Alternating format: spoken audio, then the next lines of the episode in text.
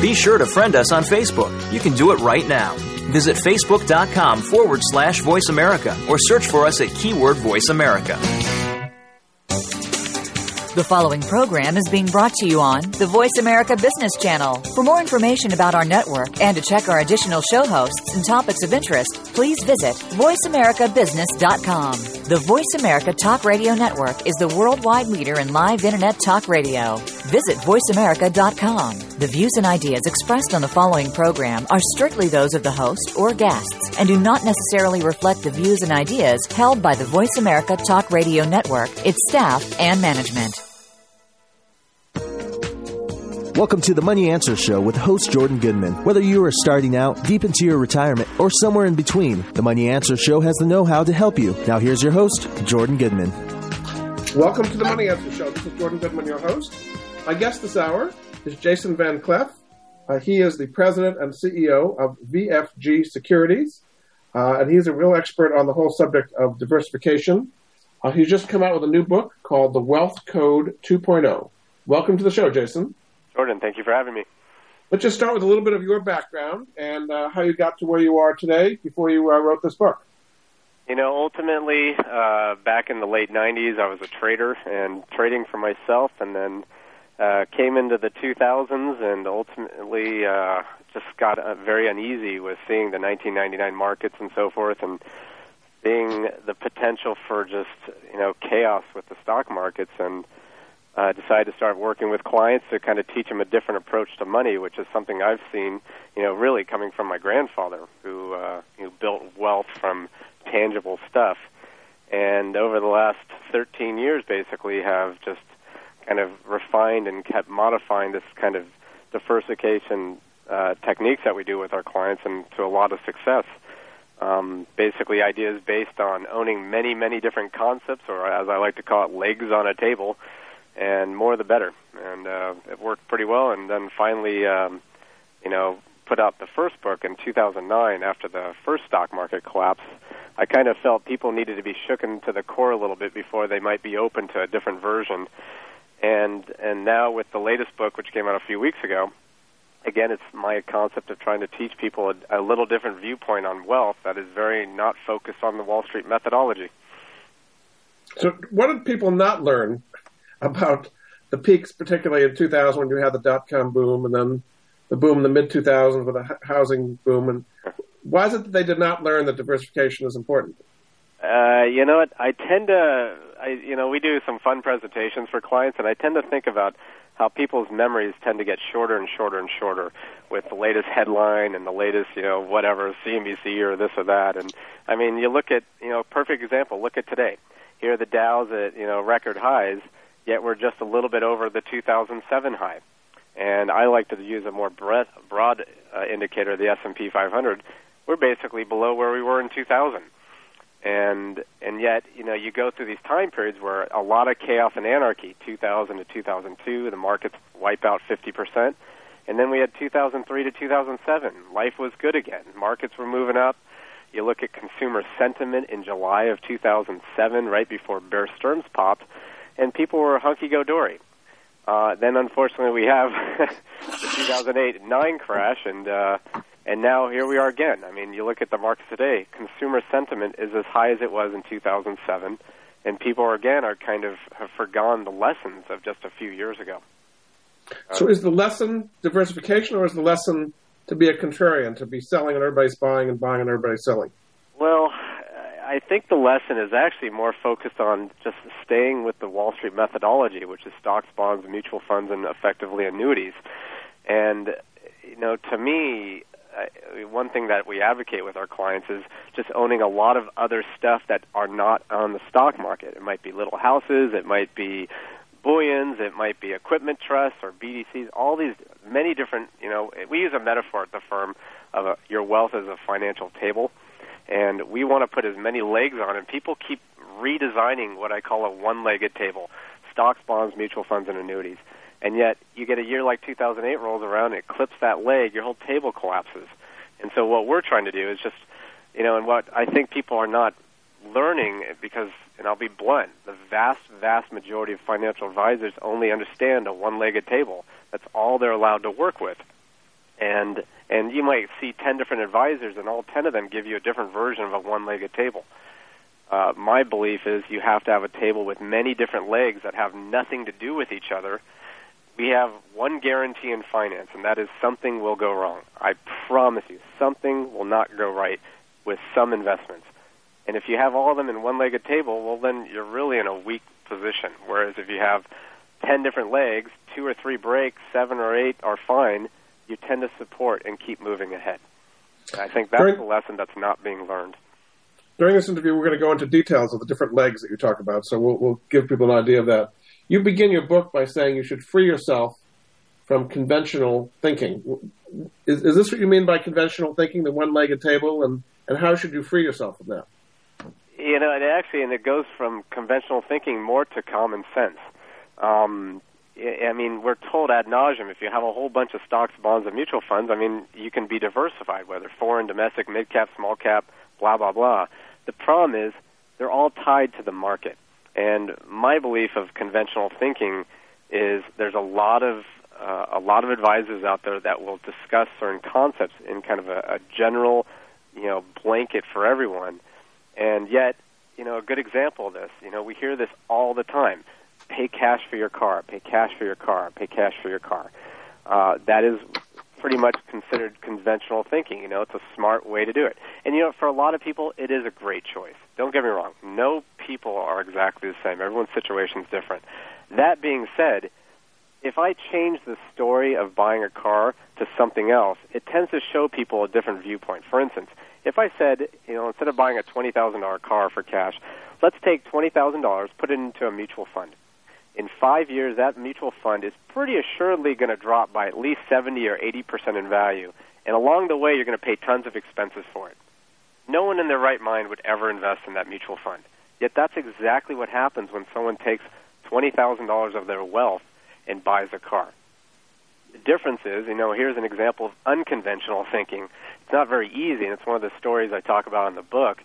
You know, instead of maybe taking that $20,000 and buying a car outright, maybe you go through some effort and some time and a lot of heartache and and go purchase a little single family house somewhere in the country. Maybe your whole deposit and and, and closing cost is twenty grand, and maybe that house, you know, if you've done a, a good job of doing this, it's out four hundred bucks a month or whatever it might be, and make that your car payment. Well, what do you have at the end of five or six years? Is you have a car that's devalued, but you might have this house that has potentially protected your wealth and maybe even put in a couple extra bucks in your pocket. So, what I talk about conventional thinking is a lot of issues are described to investors, which, when you really analyze, you go, "Geez, that's not really good for my wealth building." Um, and and it sounds good, but when you when you factor it, it doesn't really help me in the long run. So, talk about diversification and how, over time, if you're properly diversified, you'll end up getting a higher return with lower risk than if you're not as well diversified. Well, what you're describing is Markowitz's portfolio theory, which is the whole classic of you add more legs to the table, and you know he won his Nobel Prize way back when for this. You know, the more tools you put, the lower your risk and the greater your return. I tend to take that viewpoint, and I, I agree with the idea of lots of legs on the table, but I tend to change it around to saying you know, lots of legs that put checks in your mail, um, and that will allow you to be more comfortable to weather the, the, the economic uncertainties, the, the, the hurricanes that approach us, um, I tend to find when you look at clients, the very wealthy tend to be in many ideas that are not liquid, for instance. They're not things that you can just sell on a whim uh, on any emotional greed high or, or fearful, you know, when it, things are down at the bottom. So to me, you know, having these types of ideas and, and, and ideas that tend to give you well, we're humans. You know, we tend to shoot ourselves in the foot. And so having many ideas that allow us to take a pause don't make it necessarily that simple to just get out of the next day. A lot of times will allow them to kind of ease over the rough patches, and if you can collect a check along the way, even better. And the next thing you know, you know, you go down ten years down the road, you go, "Wow, look, this this property or this ABC investment did really well for me." You might have had years in the middle that were not great, but you eased it through, and, and at the end result was a pretty positive return. So it's it's not necessarily about lowering risk. I think it's more about just you know, taking the human nature of shooting ourselves in the foot, buying high and selling low, and trying to ease that a bit. So, how can you you talk about the human nature? Um, it is easy to kind of chase performance, and so, for example, right now, with the stock market doing very well, people would tend to want to go into stocks. Um, bonds have done well for the last 30 years, even though things might have changed there. And cash is trash today. You earn nothing on CDs and money market funds. So the natural implication, uh, kind of, um, uh, you know, way, way that people would want to no- normally go would be get out of cash, go heavily into stocks and less into bonds. Is, is that kind of wrong emotionally, and is that something you're trying to counteract? Well, I think there's, uh, unfortunately, when you look at the similarities of 2007 and 2000, a lot of things are screaming right now. Same old, same old. Um, you know, and talking about the markets at the highs, I mean, I just, I tend to take a step back and ask myself a question. I mean, if things are so great in our economy, why does Ben Bernanke in September of 2012 come out with a $45 billion a month quantitative easing program? And three months later, ups it to 85 billion? You know, if things are so great, why are they printing so much and needing to print more and more and more? Um, you know, ultimately, eh, just trying to teach people about different ideas. And, and again, like you said, cash is trash right now. We're following the Japanese model where savers are getting punished for having money tucked away. Um, and realistically, with, with real inflation eating purchasing power as time goes on, um, you know, yeah, the natural tendency, you mentioned it. Bonds have been fantastic for 30 years. Know, something that I encourage listeners to, to take a look at is there's a government bond fund called Franklin Government Bond Fund, which shows its history from 1971. And what's pretty amazing about that chart is it shows what happened to that government bond fund from 1971 to 81, which was a 40% drop in value. And that's what happened during, you know, the inflationary spiral of the 70s bonds are in a sense, and like you mentioned, are probably, I mean, we're at the lowest interest rates in history. So people naturally go to stocks. What I'm trying to do is teach people there's other choices than stocks. There's many other concepts that you can get into that make solid common sense. Everything has levels of risk. Everything has its pros and its cons. And the goal with the book was to teach people what these different ideas were so that they could show up to their advisor with a blueprint that matches their beliefs and give themselves a better fighting chance you talk about protecting yourself in good times and bad. Uh, as far as what advisor you pick, you, you, could choose between a general practitioner and a specialist. What are the pros and cons of going either way with that? Uh, something I've seen over the last years, and what you find with a lot of the presentations that are being out there are what I call one-trick ponies. I mean, for instance, and nothing against any particular industry. I mean, you know, we're licensed for everything. And, and just as a simple disclaimer, there's no good and there's no bad investments. There's there's different times in an economic cycle that just make more sense. Case in point, and I'm just going to be really blunt on this. I'm not a big fan of of fixed annuities today, simply because they are based on 10-year Treasury bonds, and with rates as low as they are, the insurance companies have very little money to be able to extend to the investors. When someone puts money into, say, a fixed annuity today, you're pretty much locking in yourself at a 1 or 2% interest rate, which is going to get killed to purchasing power. That being said, if interest rates in our general economy were 10 or 12%, fixed annuities might be a fantastic idea. So just with the disclaimer, there's no good and there's no bad ideas. Um, to me, it's just having, you know, many different concepts together, um, and and put and making them work, and trying to find the ideas that just make more common sense. So a Very general good. practitioner would be someone who is going to be versed in many ideas and willing to work with anything that makes sense. And a, and a specialist is someone that says, you know, I'm only working with bonds. Well, this isn't the right time potentially to be in bonds. Okay, we're going to take a break. Uh, this is Jordan Goodman of the Money Answer Show. My guest this hour is Jason Vanclef. Uh, he is the president and CEO of VFG Securities. Uh, he's an expert on the whole question of diversification. His new book is called The Wealth Code 2.0. We'll be back after this.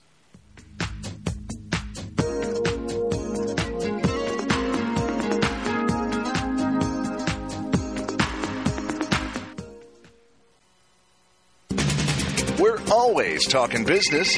Talk to an expert. Call now toll free 866 472 5790. That's 866 472 5790. Voice America Business Network. Everybody needs expert advice when they look to develop their personal brand. Join Rochelle McCrary for The Leader and the Muse. Rochelle and her guests will bring you practical tips and tools to help you build your brand in ways that propel you into greater personal and business success. For strategies, stories, and much more, tune in to the Voice America Business Channel every Friday at noon Pacific Time, 3 p.m. Eastern Time for The Leader and the Muse. And get ready to take your brand to the next level. Are you and your family in debt? Today, over 40% of American households are spending more than they make. And that means our society is getting deeper and deeper in debt. Escape the Debt Trap with host and attorney Kenneth Neely is here to help you avoid the problems involved with debt, including rebuilding credit, filing bankruptcy, short selling your home, resolving IRS tax problems, and much more. Escape the Debt Trap airs live every Thursday at noon Pacific, 3 p.m. Eastern on the Voice America Business Channel. Today, enterprise technology is both strategic and global. Each week on CIO Talk Radio, IT thought leaders from around the world share their experiences with listeners as they discuss with Sanjog Aul how they are trimming costs and partnering with business to innovate and help IT become more competitive. This means better care for customers and improves the corporate bottom line. If you want to keep up with IT thought leadership, listen to CIO Talk Radio with Sanjog Aul every Wednesday at 7 a.m. Pacific Time, 10 a.m. Eastern Time on the Voice America Business Channel, the bottom line in business talk. From the boardroom to you, Voice America Business Network. You've been listening to the Money Answer Show with Jordan Goodman. If you have a question for Jordan or his guest, please call us now at 866 472 5790. That's 866 472 5790. Now back to Jordan. Welcome back to the Money Answer Show. This is Jordan Goodman, your host. My guest this hour is Jason Vanclef. Uh, he is the president and CEO of VFG Securities. He's an expert on the whole subject of diversification, and his new book is called The Wealth Code 2.0. Welcome back to the show, Jason. Thanks, Jordan. Just tell people a little bit about your firm before we get back to the diversification question and what do you offer, and tell us a little bit about the kind of clients you have. You know, the the primary thing we offer is education, and I'll be really blunt. We do it for free. You know, I've always had two rules at the firm. Number one is education is always free, and number two, we don't judge anyone by their their their uh, the book of business that's bringing to the door. And, and the reason being is I really believe in a concept of what goes around comes around um, you take care of everyone, and you're, it's amazing who they know that they bring to the door. And so we build our firm primarily through referrals from our current clients. Uh, the two things we specialize in is is really bringing uh, a lot of alternative investments to the table. Many many different concepts and ideas most people have never even heard of, but once they learn about them through a slow process of teaching them, they start realizing maybe parts are really applicable for them. And then the second thing we do a lot is is uh, we work on ideas of income tax reduction, and we, we refer out to various tax groups in the country that you know really help people you know play by the game. You know, it's you know people tend to you know what is it? 1914 Justice Learned Hand said there's two systems of tax: those for the informed and those for the uninformed. And so we try to teach our clients to inform them and then send them to the appropriate people to, to help them. And do, so you charge a management fee, an asset management fee? Is that the way you work? We work as a hybrid. So ultimately, we teach clients that if money is going to be in the stock market that we're going to help them with, it's going to be asset fees. If money is going to be in things that are tied up or illiquid, they're going to be commissionable based. And then a lot of stuff we do is just, you know, basically it's our way of building our value for the clients. And the idea is we teach them this concept of our version of diversification, and we let them pick the way that they want to pay us. And um, you have a website. What is your website? What people can find at that website? Uh, uh, the website is vfgroup.net. V is in Victor, F is in Frank Group.net. And pretty much just a little overview of us, uh, some of the concepts we're doing, things of that nature. Um, the book's website is thewealthcode.com. And, uh, you know, there there's a bunch of videos that kind of talk about the ideas. But between both websites, you can get a lot of good information about who we are and kind of the ideas we're talking about. And do you have a minimum uh, amount that people need to bring to invest with you? No. Um, I, I will be blunt. Uh, a lot of the techniques we do generally require, you know, a little bit, you know, two, two hundred fifty thousand to properly diversify. But many times, clients. I mean, I'll give you a great story. A lady came into my office in 2006, and she brought four thousand bucks. Everyone on the block, and being in Los Angeles as an advisor every 12 feet, uh, everyone told her no, thank you. Well, I spent a lot of time with her, and I taught her about different concepts that had nothing to do with what she was going to do with her four grand. And years later, and actually in 2010, her uncle shows up on my doorstep, and he had a multi-million dollar account. And his first thing he said to me was, "No one has ever spent as much time with me as you spent with my niece." So the reality is, what goes around comes around. um, before we get back to diversification, uh, we want to talk about taxes a little bit. Now we've had tax rates go up, particularly for the wealthy recently, and there's potential higher taxes across Don't the board, both at the federal taxes. level Don't forget payroll taxes for everyone else. and payroll taxes, and, and at the federal level and also at the state level. In California, you've had an, an increase in the top rate. So, what are some strategies legally that people can do uh, to minimize these, these taxes based on the new uh, regime we're in now? You know, ultimately, a lot of the strategies um, involve really just understanding the system a little bit better. And you know, example for your your business owners. I mean, this is when when clients come in. The very first thing I start asking them, especially if they're self-employed, is what kind of tax reduction techniques or what type of strategies are they implementing for themselves. And a lot of times they say, well, you know, I go to my CPA and and he puts me into a pension account or a a SEP IRA or whatever. I said, well, why? You know, the first thing I say is, okay, so you have one company. Is it incorporated? Well, it's an S corp because it's pass through. I said, do you realize that some of the best strategies out there are designed for C corps? You know, case ex- uh, point, you have one company, and there's something called upstreaming, which is basically forming a second independent company that does business, you know, dealings with your first company. And the idea is you're able to split income. You know, example of this, maybe you have all your income landing on December 31st of each year, a calendar year. Why? A lot of times people might get to the, towards the end of the year and they don't need that income. So if you have a second company that does a legitimate service to your first business, you can now start streaming money to it. It's called upstreaming. And that company, for instance, has a fiscal year ending, say, June 30th. You've just deferred taxation. There's many, many techniques and and you know strategies involved with this. You know, example of this: home office deductions and and and uh, and automobile mileage. I mean, these are the number one and number two reasons people get audited because they don't know what they're doing. And most accountants will say, "Oh, don't do a home office because that's a major red flag." Well, there's there's standardized forms in the tax code specifically for home office. It's not a it's not a red flag. It's just if you do it wrong. You know, I always ask clients, "Oh, we do a home office." I said, "Show me a picture of your office."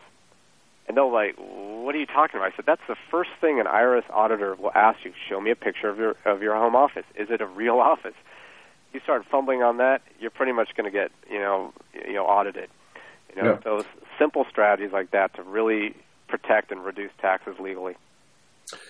Okay, now in your book, uh, it's called The Wealth Code 2.0, you talk about all the different asset classes that people can invest in. So I just want to go briefly through some of them and tell me the pros and cons of uh, these different ones. Uh, variable annuities is something you, you think is, plays some role. What are the pros and cons of variable annuities? Uh, right. N- it's a funny one you picked. Um, I actually, at this point, feel there's more negatives than really any positives for variable annuities. Um, the problem with variable annuities is, you know, is the internal fee structure and the ongoing.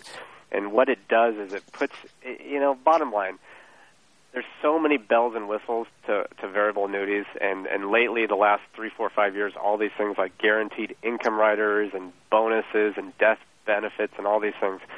Um, the biggest con, I think, is people don't understand what they're buying, and because of that, they're telling the selling points. And you know, from this last segment, from a one-trick pony, uh, an advisor that only sells insurance products like annuities. Um, the, the pros, of course, you know, the way the industry will say is there's tax deferral and, and things of that nature. But I think the cons in this case, um, you know, the internal fee structures, which you know realistically are between three and five percent a year, eat up the positive. And last but not least, if someone is telling you that you have guaranteed growth at seven percent, ask yourself a very simple question for the listener: If the insurance company is making 1 or 2% on the inherent underlying assets, how can they pay you 7 Please. And what is the answer to that? they don't. Here's what happens. Example: all these all these income riders. Basically, the way they work is your money gets you know you you don't start the rider for at least ten years. So let's say you put a hundred dollars in, and people will keep looking at their statements, and it goes up seven percent a year. But they think that that's their money. The reality is it's not. That's the insurance company's what's called the benefit base. And at the end of the tenth year, you go to take that money out, they'll say, "Nope, sorry." You can only get that money if you annuitize it, typically over 20 years or longer, which means to take a payment out. All the insurance company has done is basically force you to take out your own principal, and it takes usually about 16 to 18 years before they ever have to dip into a dollar of their own pocket. Otherwise, they've just paid you out your own principal. So please read the fine print, ask hard questions, and instead of talking only to your advisor, call the insurance company directly. Ask them questions. You tend to get different answers. You then talk about adaptive, uh, adaptive managed stocks and bonds, kind of active portfolio managers, uh, as opposed to passive uh, index-oriented funds. What, what are the pros and cons of each of those? Uh, starting off with the cons, anytime you have someone who's really trying to time the market, and that's bluntly what an adaptive manager is, they're they're balancing buy and sell decisions based on you know what they feel, and instead of just being fully invested all the time, which is what more passive investing has done. Uh, the con with that is you get a lot of people that talk a big game, but all you can do is look at their actual results. Take a look at their audited financials, what they've actually done. That being said, if you look at the last 13 years of the stock market, passive investing has failed. It's basically gone back and forth, back and forth. Um, and and sadly, with passive investing, unfortunately, we as human beings, you know, there's a group called Dalbar that does a study. We human beings, even in our passive S&P 500 mutual funds, when the going gets rough, as it was in March of 2009, we sell. So we don't stay passive. We actually become active ourselves what we try to talk about, and there are several great managers out there, many, many different groups, have demonstrated a really good knack for getting in and, more importantly, getting out of harm's way and protecting the principal. You know, I like to talk to clients, focus on groups that are very defense oriented. Anyone can make money in good markets. It's those who try to do better in the bad times is who we try to, to participate with. And there's great groups out there. So it sounds like you're more interested putting money into active management than passive management. Oh yes, in in the last, you know, with the last, if we were in a bull market as we were from 1980 to 2000, passive management is simple. It's easy. Put your money in the markets; they do just great. The problem is we are in a bear market, and it's a secular bear. And if history is our guide, we're going to be in this for another 10 to 15 years minimum. Um, and so, in a market that's sideways, you need a manager who's willing to step in and more importantly, willing to step out of the market to sit in cash even and ride out some of the rough patches. And that's the way that they've been able to generate better returns in the market as a whole. Wow, you, most people don't think we're in a secular bear market with the Dow Jones hitting new highs every day. Uh, you know, if you look at the Dow Jones in 2000, we are 11,700. But if you inflation adjusted that 11,700, uh, today, you know, the Dow would have to be at about 23,000 to be the same value as it was in 2000. I'm talking in terms of purchasing price. Um, the S&P is even more dramatic than that. So I agree. We're at nominal values that are that are approaching the highs, but I tend to think in terms of purchasing power, and we are still far below where we were in 2000. And that, to me, you know, is a secular bear. Indeed. Okay, we're going to take a break. Uh, this is Jordan Goodman of the Money Answer Show. My guest this hour is Jason Vanclef. Uh, he is the CEO and president of VFG Securities. His new book is called The Wealth Code 2.0, and we'll be back after this.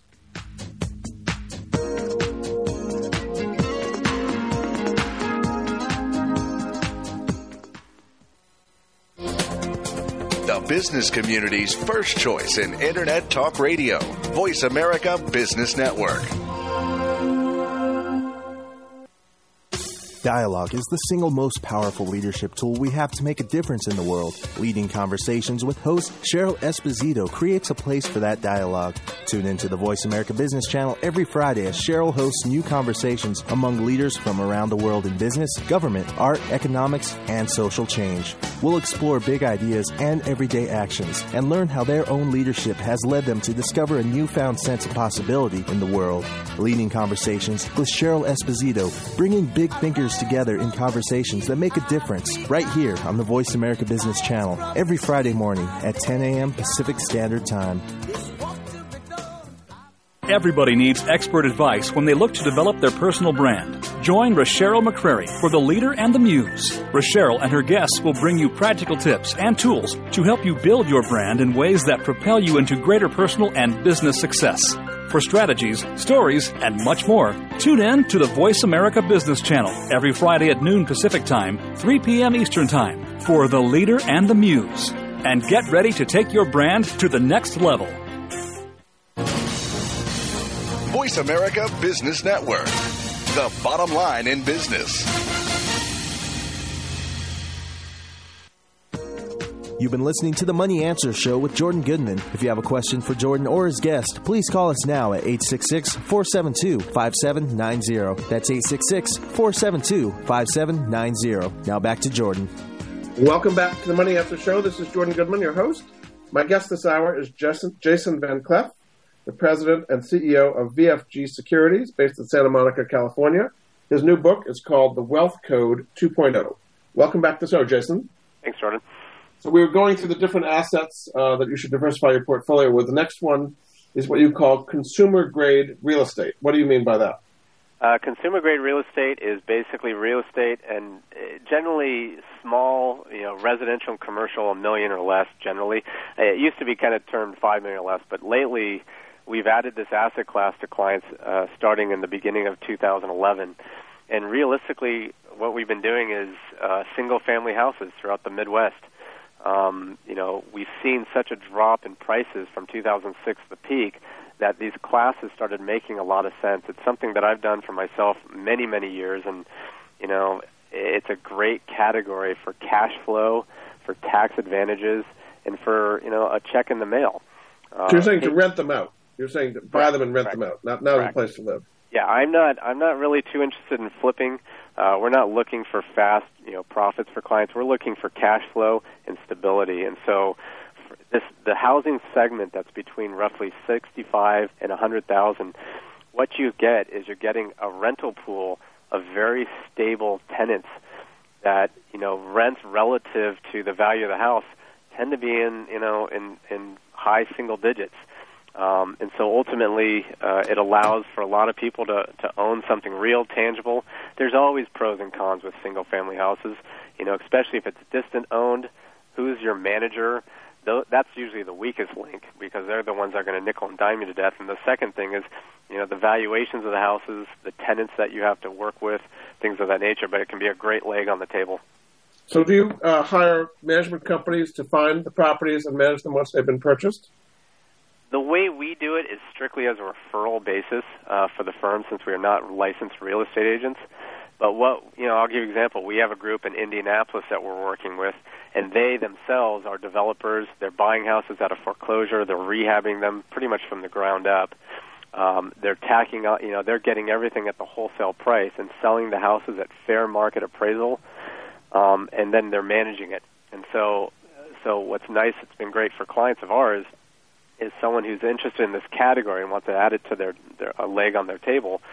They're getting everything taken care of for them, and they're really getting a direct deposit once a month in their account. You know, if there are expenses for the property, if there's issues, um, you know, ultimately the manager takes care of it. And and that's again to reiterate this to your listeners, the management is the weakest link of this equation. You really need to make sure your manager is on the up and up because they're the ones that will will either make a great investment or really make it a disaster. Now you're saying this now because house price prices have come down. Were you saying the same thing like in 2006, 2007 when the housing market was soaring and prices were going up a lot? You know what? I'll tell you a personal experience. I bought a duplex in Buffalo at the peak, literally July of 2006. This was a little property, um, but and and I and I paid cash for it effectively, and and frankly, unlevered the cash flow net net of everything was about fifteen percent. What I've seen since then was the value of this property hasn't dropped. Um, it currently appraises for just over what I paid at the peak of the market, and I tend to, and I haven't raised the rents by the way, so my cash flow is still the same. But I tend to attribute the valuations being so stable because the, the cash flow is so great. There's a lot of investors out there in these days of, like you said, cash is trash, that would look at a solid, you know, return like that and say, you know what, I'll pay that price. You'll never really see. I mean, you, anything's possible. Don't get me wrong, but I tend to believe that these small family properties will will have downside price protection because the cash flow is so strong. So that's in uh, residential. How about commercial? How about buying office buildings or shopping centers or those kind of things? You know, as long as you're sticking to common sense, um, any property can be well. I mean, they always say the profit's made in the purchase. Um, you know, I tend to think in terms of ideas of common sense. For instance, another category that we're, we're going to talk about is is the commercial or uh, uh, uh, commercial grade real estate, which is typically large properties. Um, if you stick to common sense, uh, case in point, storage centers. You know, in good times and bad times, you know, in good times, businesses are flourishing. They have extra stuff. They want to store it. It's cheaper. In bad times, people are downsizing. Unfortunately, we're a nation of pack rats, so instead of someone selling all their stuff, they put it in storage looking for the next bright day when they'll need that. As long as you stick to things that make just common sense, I think you'll do well in the long run. Another example, you know, Walmarts and Walgreens. I mean, in bad times, people still will go get their toothbrush. Uh, people, you know, apartment buildings tend to be pretty stable. Um, uh, you know, residential ones have definitely taken on the chin, but large commercial portfolios in this day and age, where you know there's still so many foreclosures, those tend to make a lot of sense. The flip side, in in good economies, sure, office buildings where you have a lot of office tenants make sense. But in bad economies, those are the first people that go out of business. And next thing you know, you have massive vacancies, and those buildings suffer terribly. So we try to stay to ideas that just make common sense in these categories. Another category that's part of your asset diversification is collectibles. Uh, so all kinds of different things would fit into collectibles: trading cards, stamps, books, rare cars, wine, rare coins, all kinds of things. There's, there's so many things. How can you find something that's going to really drive value unless you become a real specialist in any of these areas? Well, that is, and collectibles is definitely one of the trickiest of the categories. It's really designed for the. I mean, the purpose of collectibles is pure inflation protection. Um, you know, take wine as an example, rare wine. I mean, what we're seeing with the advent of China and the Chinese wealth that is exploding is the rare wine market has has been going through the roof year after year, and and the reason being is a lot of Chinese uh, purveyors of wine, they're buying these cases of extraordinarily rare wine but they're drinking them. They're not just putting them in a cellar somewhere and to be stored for another 50 years. They're enjoying the wine. So what's happening is the supply is getting dwindled, yet the demand is going higher and higher. You know, you look at art, you look at rare coins. These tend to be the number one and number two performing investments of all time. You know, and because people are really scared of the massive printing that's going around the world with with all the central banks and something that's collectible and rare will tend to hold its value. Sure, is there massive amounts of fraud involved in these kind of ideas? Yes. I mean, everything from Sotheby's and Christie's has had massive fraud. So you really have to do your homework or work with groups. You know, for instance, when we work with rare coins, we refer to a gentleman back in Connecticut who's been doing this over 50 years. So we really want to be with specialists who we've built a trusting relationships with because oh, there's there's a lot of uh, people out there that can take advantage of people's lack of knowledge. Another area you talk about is oil and gas investments. Now, this is uh, actually investing directly, not through publicly traded stocks. Correct. What are the advantages and disadvantages of doing oil and gas investments? Uh, the the biggest disadvantage tends to be the prices of oil. If oil and natural gas collapse, as natural gas has done the last few years, that's really hurt many programs that were natural gas programs. And the biggest disadvantage is your checks get really miserable. Um, the flip side is, and, and a lot of times someone will say, well, why don't I just own Exxon versus a direct participation program that might be in a royalty or developmental drilling? And the major reason is when you're a stockholder of Exxon, you're the last man on the totem pole. After the you know when the oil comes out of the ground, the groups that actually pulled it out, they get paid first. The royalty owners get paid first, and then you got the companies and the light bulbs and the salaries and the bonuses and the junkets. What's left is what's for the stockholders. What we try to advocate with clients is let's be first in line, whether it's the royalty or developmental drillers, and that way our checks, which are really designed to be a pension over many, many, many years. I mean, talk about some of the most illiquid investments you can get in you know, you'll get in these investments, and they might, you know, in theory, last a hundred years. Uh, and good luck trying to sell because you, your share is an ownership, and it might be a thousand wells. That being said, if you can receive distributions that are effectively tied to oil, which is a good indicator for inflation, you'll probably be happy in the long run. Uh, another major advantage of oil is, to be blunt, big oil has big lobbyists, and they tend to get the big, big tax benefits for themselves. So with oil programs, you know, there's a type called developmental drilling programs. These allow an investor to get what's called an intangible drilling cost, which is an instantaneous tax deduction. And, and just to, as a prelude, these investments are right for some people and not right for others. I mean, there's a lot of times many of these programs have to be accredited only, which is a million dollar net worth, not including your house, uh, because of the way the designs of the partnership. So just saying that out there. So there's definitely lots of pros, which is tax benefits and, and checks that are tied generally to inflation. The cons, of course, is if you get into bad programs and those wells, you know, you know, there's three types of drilling. You, you have royalty owners, you have developmental drilling, which is putting wells in existing fields, and then you have wildcatting, which is going out to a new field. I'm not a fan at all of wildcatting because I think you might as well just go to Vegas and gamble instead. But the other two programs have a lot of foundations for success uh, do your homework and work with an advisor who's well versed in these things. What kind of yields can people expect on a successful developmental or royalty program?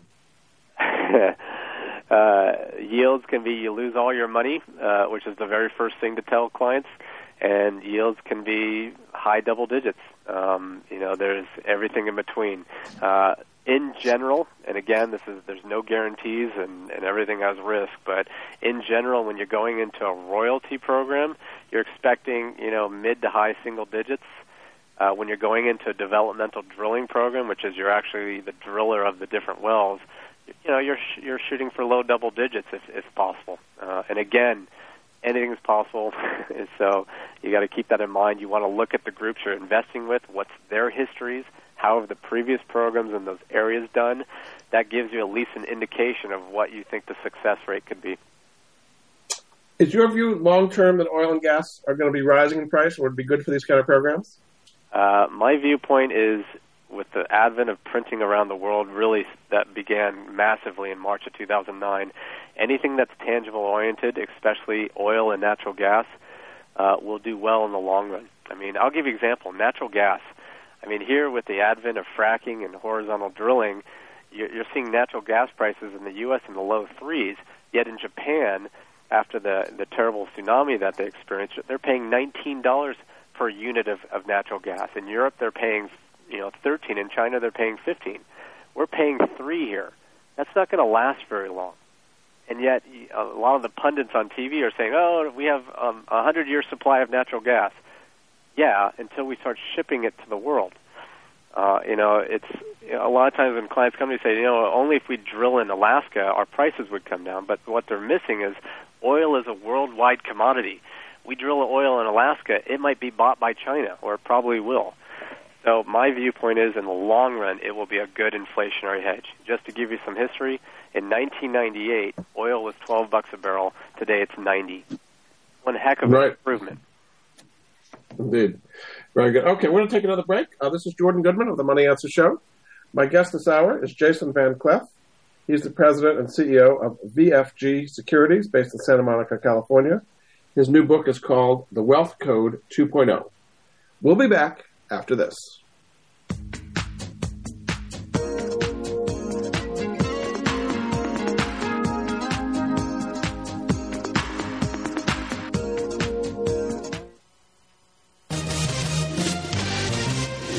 Stocks, bonds, investment opportunities, financial news, and talk. We can help. Call us now toll free 866 472 5790. 866 472 5790. Voice America Business Network. Bob Pritchard has over 30 years of experience as a straight talking business consultant and author working with some of the top Fortune 500 companies. Now he's come to the Voice America Business Channel to help you and your business. Tune in to the Bob Pritchard Radio Show for information about starting and successfully running a profitable business. From the movers and shakers to great marketing screw ups, you can't afford to miss a single edition of the Bob Pritchard Radio Show. Tuesdays at 5 p.m. Pacific, 8 p.m. Eastern on Voice America Business. Is your business model robust enough? In today's ever changing business environment, people are working to transform themselves, their futures, and their business. Tune in to Business Reinvention with your host, Nancy Lynn. To stay ahead of the game in business, you have to constantly reinvent yourself and your organization. With Nancy's experience and that of her guest experts, you'll learn from stories of inspiration, innovation, and forward thinking. Listen for Business Reinvention live every Monday at 4 p.m. Pacific Time, 7 p.m. Eastern Time on the Voice America Business Channel. In sales, are you a lion or a vulture? Lions don't wait, they just go for it. Vultures hang around until the lions are finished and just pick up the scraps. How can you set yourself apart as a lion? Join the other aspiring sales lions and listen to Forget Patience, Let's Sell Something with host Ty Maynor. You'll learn the tips and strategies of top sales professionals. You'll gain more clients at a faster rate and at higher margins. If you're a sales professional, business owner, or executive, listen in every Thursday at 8 p.m. Eastern, 5 Pacific on the Voice America Business Channel. Voice America Business Network, the bottom line in business. You've been listening to the Money Answer Show with Jordan Goodman. If you have a question for Jordan or his guest, please call us now at 866 472 5790. That's 866 472 5790. Now back to Jordan. Welcome back to the Money Answer Show. This is Jordan Goodman, your host. My guest this hour is Jason Vanclef. Uh, he is the president and CEO of VFG Securities. He's also come out with a new book called The Wealth Code 2.0. Welcome back to the show, Jason. Thanks, Jordan. So we're going to go through some of the other assets that you uh, have people take a look at. Equipment leasing is one of them. How does that work, and what are the pros and cons of that? Uh, bottom line, equipment leasing is is what the vast majority of companies in in the world use. Uh, instead of buying, you know, big pieces of equipment, it's better to lease it for themselves. Uh, it takes less money off their balance sheets. Uh, these these types of investments are basically the groups that own or usually own the equipment and are buying it for them and making a fairly you know decent return for themselves net of everything. Um, it's a great way again of just owning another category. Tend they they tend to be longer term investments, eight to ten years in, in time frame, because a lot of times the equipment. Um, and you know the pros and cons. The pros tend to be fairly stable checks. The cons tend to be the time frame of them. And then you have institutional grade real estate. This would be things like real estate investment trusts. Right. What would be the advantage of that, particularly compared to the earlier consumer kind of single family home real estate? Pure diversification. I mean, consumer grade real estate obviously took a took it on the chin from 2006 to 2011, simply because you know when buyers are buying properties, there's a lot more invo- emotion involved. You know, someone might go and bid a house up 50,000 simply because it had granite countertops Whereas with large commercial, which is a way of us diversifying into massive types of portfolios, whether they're, you know, billion dollar portfolios of apartment buildings or medical facilities or storage centers or what like. So it, these, and, and particularly there's two types of REITs, real estate investment trusts, the traded types, which are on the stock market, which in my opinion are just glorified stocks. Market goes up, they go up. Market goes down, they go down. And the non-traded version, which allows investors to be more directly in the portfolio themselves and not tied to the emotionality. So we like institutional grade real estate simply as a way of diversifying around the world into types of real estate that the normal average investor, even the very wealthy, would never have the money or capital to get into. So you like the non-traded REITs more than the traded REITs? Much more. Uh, simply for the liquidity issue. I'm trying to provide clients an ability to be in a portfolio of XYZ properties. We can look at the cash flow, we can look at the receivables, we can look at the health of the portfolio. The wild card we are taking out, as for instance the, the traded REITs have, is the liquidity. Case in point, in 2008, the traded REITs on the stock market dropped an average of about 82 percent commercial real estate did not drop 82%. It was about 25 to 30. The difference is the emotionality of people panicking. I again am trying to get that out of the equation for our clients who are looking for a check in the mail and realizing that these are longer term investments, three, five, seven years, and if we can let the properties weather the storms, we hopefully will come out smelling, you know, doing well on the on the back end. Another asset you talk about is collateralized notes, and particularly those uh, issued by business development corporations. What are the pros and cons of those? Uh, business development corporations are basically companies that lend money generally either to private companies. You know, case in point, you might have a group like Toys R Us, which is a private company, Fidelity, Cargill, Enterprise. A lot of the big names out there, most people don't know. Uh, many of them are privately. So if these companies need money, they go to several different groups to get it. You might have your KKRs, your Blackstones, Apollos, and things like that. So what's nice about these BDCs, and this is relatively a new category that was opened up to investors as of a few years ago, it gives us the ability to get to become these lenders to these companies in the, the ultimate position, generally in what's called the senior preferred debt, which is the highest on the food chain. Why this is important is because, you know, take a look at General Motors. When they went out of business, every person in the capital stack of that company lost money except one group, the senior preferred holders. There was about $6 billion, and these debts are, are basically collateralized, and thus the term collateralized notes, by all the assets of General Motors in that case. Uh, so they tend to, you know, have lots of loans that tend to be short term, so the cash flow tends to be interest rate sensitive.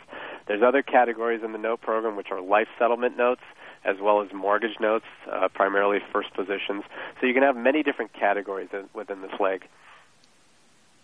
Now, in putting all these different assets together, uh, part of the decision you have to make is what should be liquid and what sh- what can be illiquid. You have as a long-term holding. How do you decide how much should be liquid and how much should not be liquid? Uh, usually, it's a case-by-case example. Um, it tends to be, the, we tend to actually focus more on the illiquid stuff with a combination of liquid. I mean, all investments can be thought of safe, or not safe, but you can't say that word, but capital preservation, uh, a higher return as a goal, and liquidity. And any particular investment can only have two of the three descriptors. What we try to do is mix and match. You know, something is the gold higher return with preservation. That's generally the real assets category. Something's got the gold higher return with liquidity. That's the stock market. If your goal is preservation, liquidity, that's the bank. My goal is to mix and match these three categories based on the individual circumstances. Uh, providing for liquidity needs, and this is where it's really important. Chapter 8 of the book describes the whole process of how we evaluate a client and then make those recommendations. You have a chapter as well on life insurance and how they relate to your wealth code. What, role does life insurance play in creating a whole diversified portfolio? You know, uh, that chapter was put in because of unfortunately earlier in the show we talked about one trick ponies. I was trying to tell some major components that is not told often with the sale, in particular of fixed annuities and some variables and so forth. Life insurance is vital for certain parts. Um, you know, unfortunately, you know, when you get a life insurance only advisor, every solution they have will be life insurance oriented. Um, I was trying to teach more of the of the other 90% of the story. Life insurance, in my opinion, uh, is very valuable for families with family obligations, kids, spouses, things of that nature. But once that stuff is passed, the need tends to fall away until someone gets back into potentially an estate issue where they have the death taxes. Chapter 9 was designed to kind of give people an understanding of why people use life insurance for estate planning purposes and, and frankly, talking a lot of the bad stuff too. So it's, a, it's a mixture. One of the areas you talk about particularly are index universal life uh, programs, uh, where you have some participation rate in the S&P 500. Uh, are those a good deal in general? It depends on the economic cycle. When interest rates are, I mean, the, the basic question with any index life insurance policy or index fixed annuity is understanding that the basis for these contracts is the 10 year treasury bond. Right now, we are at historical lows, which means that the insurance company that basically takes the vast majority of your money and puts in a treasury bond has no interest to work with. Thus, they're going to be able to give very little back to the clients this is where all these bells and whistles come up to try to, I'm going to be really blunt, to try to basically pull the wool over people's eyes and make them believe that in theory they might get a much better return than in practicality they're going to get. Um, and so, in general, in a low interest rate environment, these products if you're thinking great returns, aren't probably going to deliver. In a high interest rate environment, just as bonds would be great. In 1980, interest rates were high, bonds and fixed annuities would be a fantastic choice. But in low environments, not so great. At the end of the book, you have uh, various case studies. We, we don't have time to get into them, but what, what can people learn from looking at the case studies of different cases you've had as how, how to put a portfolio together? I have five cases which pretty much cover the gambit from the ultra wealthy to the business owner to the very beginning investors. And the idea was to look at the methodology of how we a- evaluate someone and talk about ideas that would make sense for their situation. That's actually one of the most important parts of the book because everyone can find themselves in those case studies and see, okay, that makes sense, and I see why this particular client wouldn't want to do that. So, a very valuable part of the book. Very good. We have about a minute to go. Just kind of sum up what people can get from your book and what you're dealing with you different from what they're getting from other financial advisors out there. The book's purpose was to teach people the different ideas out there so that they can take control of their own finances. Something I've seen time and time again is people are scared. They go to an advisor, and you know they have the wool pulled over their eyes. Uh, what I believe that we're doing for clients is teaching people the different things out there so that they can take control of their own finances, and whether they're working with us or working with other advisors, they're much more confident in what they're going to do and how they're going to have their situation put together. And because of that, I believe they'll be more successful in the long run. Terrific. Well, thanks so much. My guest uh, during this edition of the Money Answer Show has been Jason Vanclef. He's the CEO and president of VFG Securities, based in Santa Monica, California. His new book is called The Wealth Code 2.0, and we've learned a lot about diversifying into different assets. Thanks for being a guest on the Money Answer Show, Jason. Jordan, thank you for having me. Thanks again, and we'll be back with another edition of the Money Answer Show next week. Goodbye for now. Thank you for joining Jordan Goodman and the Money Answer Show. If you have a question for Jordan, please visit his website at www.moneyanswers.com. And be sure to tune in every Monday at 12 p.m. Pacific Standard Time right here on Voice America Business. See you next week.